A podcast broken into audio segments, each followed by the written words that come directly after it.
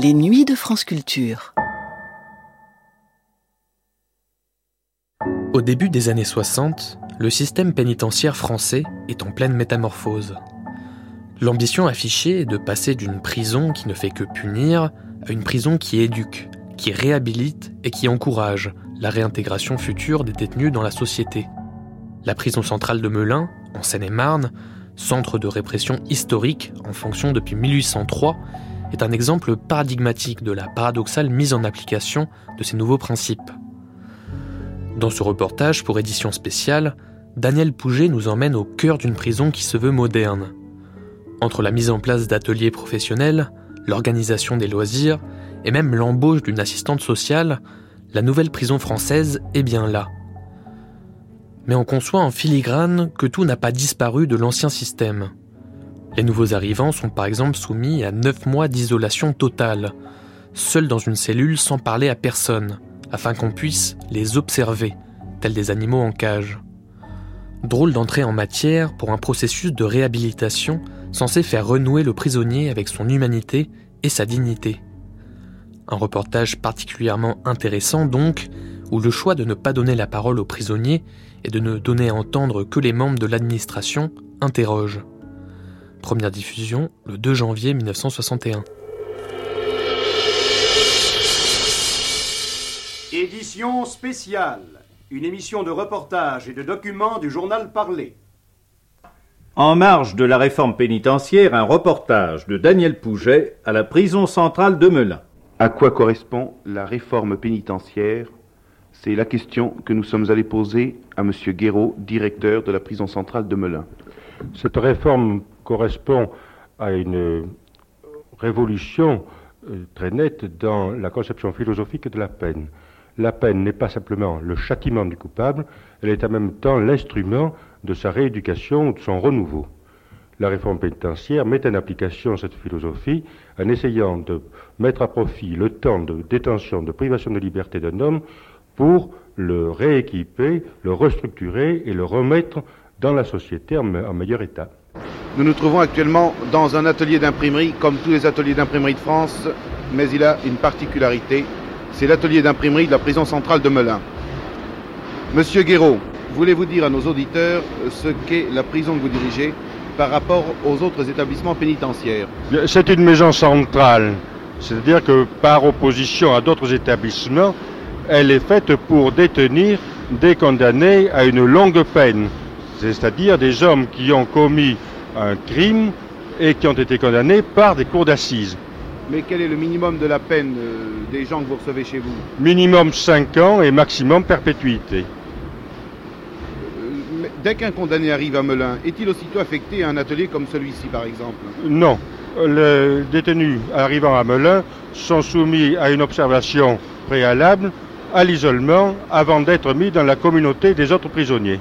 Cet isolement va durer pendant neuf mois, pendant lesquels ils sont l'objet des examens psychologiques, psychiatriques, médicaux préalables à l'incorporation de la communauté des autres.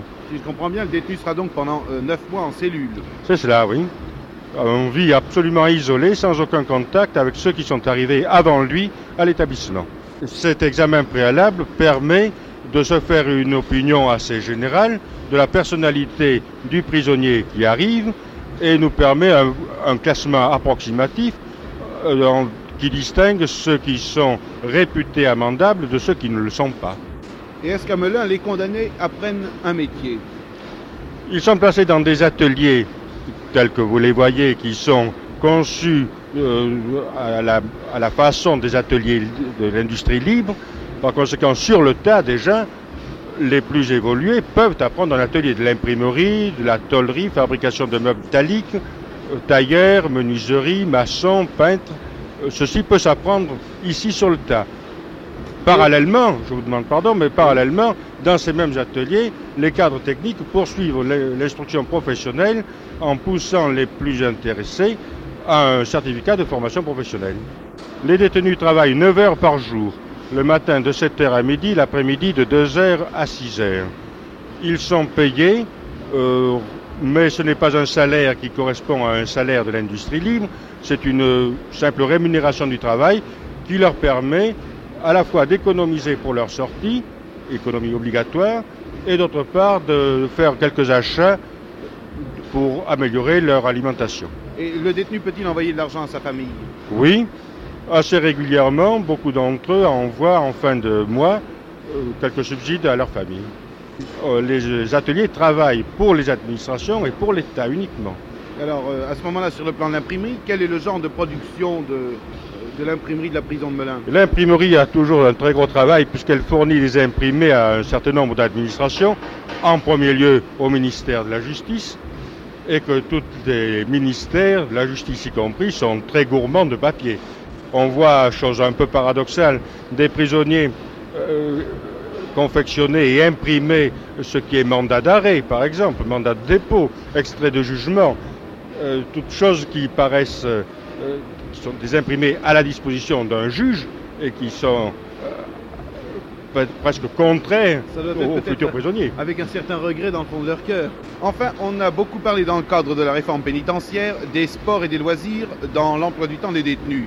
Pouvez-vous nous, donner sur ce point quelques précisions En dehors de ces 9 heures de travail, il est bon que ces hommes soient placés dans des moments de détente. Et il est bon que ces moments de détente soient organisés et non pas laissés à la libre initiative des prisonniers. Et quel genre de club avez-vous à la prison de Melun Il y a des clubs qui s'occupent de la musique, donc cercle musical, cercle théâtral, cercle de lecture pour les bibliophiles, cercle des échecs, cercle du journal de l'établissement. Vous avez un journal dans l'établissement? Oui, un journal qui est édité et composé par les détenus eux-mêmes, à l'usage des détenus et qui établit aussi une relation avec l'extérieur et notamment avec les familles de ces détenus. Et y a-t-il le cinéma à la prison de Melun? Oui, le cinéma a lieu une fois par quinzaine, le dimanche après-midi, sur des films qui sont choisis par la direction et censurés. Il ne s'agit pas évidemment de, de programmes de, de western et de films policiers, mais tout de même des, des films purement récréatifs. À côté de ces films, et par intervalle, on fait passer aussi des, des des films de documentation et de formation professionnelle. Monsieur Guéraud, voulez-vous maintenant nous parler du régime de semi-liberté? Le régime semi-liberté est l'épanouissement et l'aboutissement normal du régime progressif qui est fait ici. La semi-liberté est une épreuve préalable à la liberté définitive. En fin de peine, dans les cinq dernières années qui précèdent sa libération, le prisonnier est admis par le juge de l'application des peines, sur proposition du directeur de l'établissement, à subir le restant de sa peine en état de demi-libre. Dans cette situation, il sort librement de l'établissement le matin pour aller travailler dans des entreprises de la région melunaise comme un ouvrier libre Il et réintègre le soir l'établissement. Il est payé au même tarif que les ouvriers normaux. Absolument, là il est dans les conditions vis-à-vis de l'employeur civil, il est dans les mêmes conditions qu'un ouvrier libre. Et le dimanche, alors euh, il- Le dimanche et les jours chômés, il doit rester à l'établissement, sauf euh, au directeur la, la faculté de lui accorder quelques permissions de sortie, mais de très courte durée. Mais vous parliez des employeurs dans la région. Trouvez-vous facilement qui acceptent d'employer des prisonniers? Heureusement et de plus en plus, si au début l'expérience méritait de quelques prudences, de plus en plus les employeurs de cette région ont admis de participer à cette euh, entreprise de récupération et cette œuvre sociale de reprise en main de ces prisonniers sortant de prison. Enfin, Monsieur Guéraud, combien avez-vous à peu près, euh, si vous n'en avez pas le chiffre exact, de détenus à la prison de Melun? En moyenne 450. Mais si je prends les derniers sortants, sur 100 hommes libérés, je n'en connais que 3 qui ont récidivé. Continuons notre visite à travers la prison de Melun. C'est au centre d'observation que nous avons trouvé l'aumônier.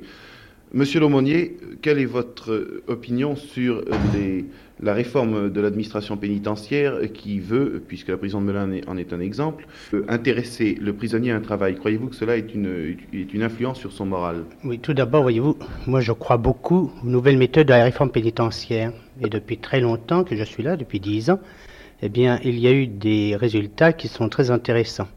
Tout d'abord, la réforme pénitentiaire se veut d'aider le garçon, non plus en le réprimant, mais en lui donnant toute facilité pour pouvoir s'enlever. Parmi celles-là, il y a sans doute le travail qui est nécessaire, parce qu'un garçon qui travaille en prison travaillera dehors. S'il ne travaille pas en prison, il ne travaillera pas évidemment dehors.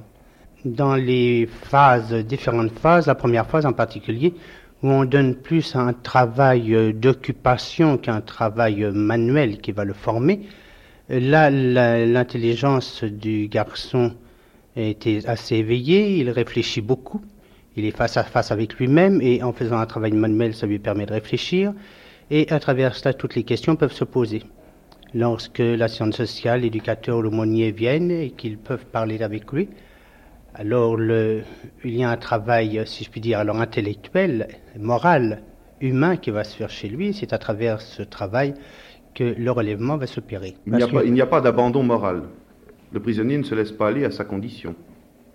Ah, c'est-à-dire il accepte sa condition la plupart du temps, n'est-ce pas? Il accepte sa condition dans la mesure où il a compris que la prison et surtout la, les réformes, la réforme pénitentiaire était un moyen pour lui de se relever. Et alors il accepte sa condition et il remonte. Mademoiselle Pio, vous êtes assistante sociale à la prison de Melun. Quel est votre rôle exactement? Euh, Mon rôle est double. Je dois d'abord, c'est un rôle d'aide matérielle et morale euh, pour les détenus qui sont ici dans l'établissement. Question du vestiaire, de toutes les choses matérielles qui se posent au point de vue de son équipement et aide morale.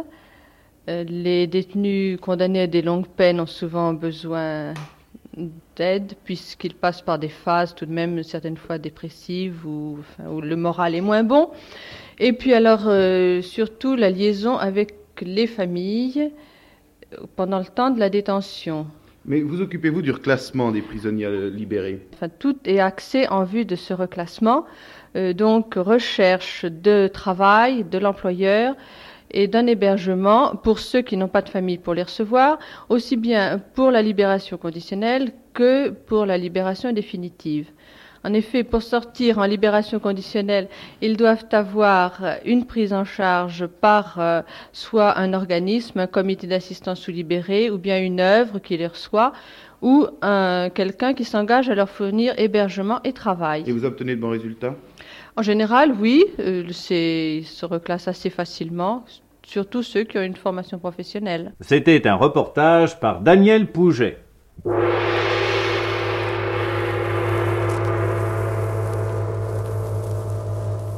C'était un reportage de Daniel Pouget pour Édition spéciale à la prison centrale de Melun, avec son directeur, M. Guéraud, l'aumônier de la prison et l'assistante sociale, Mademoiselle Pillot.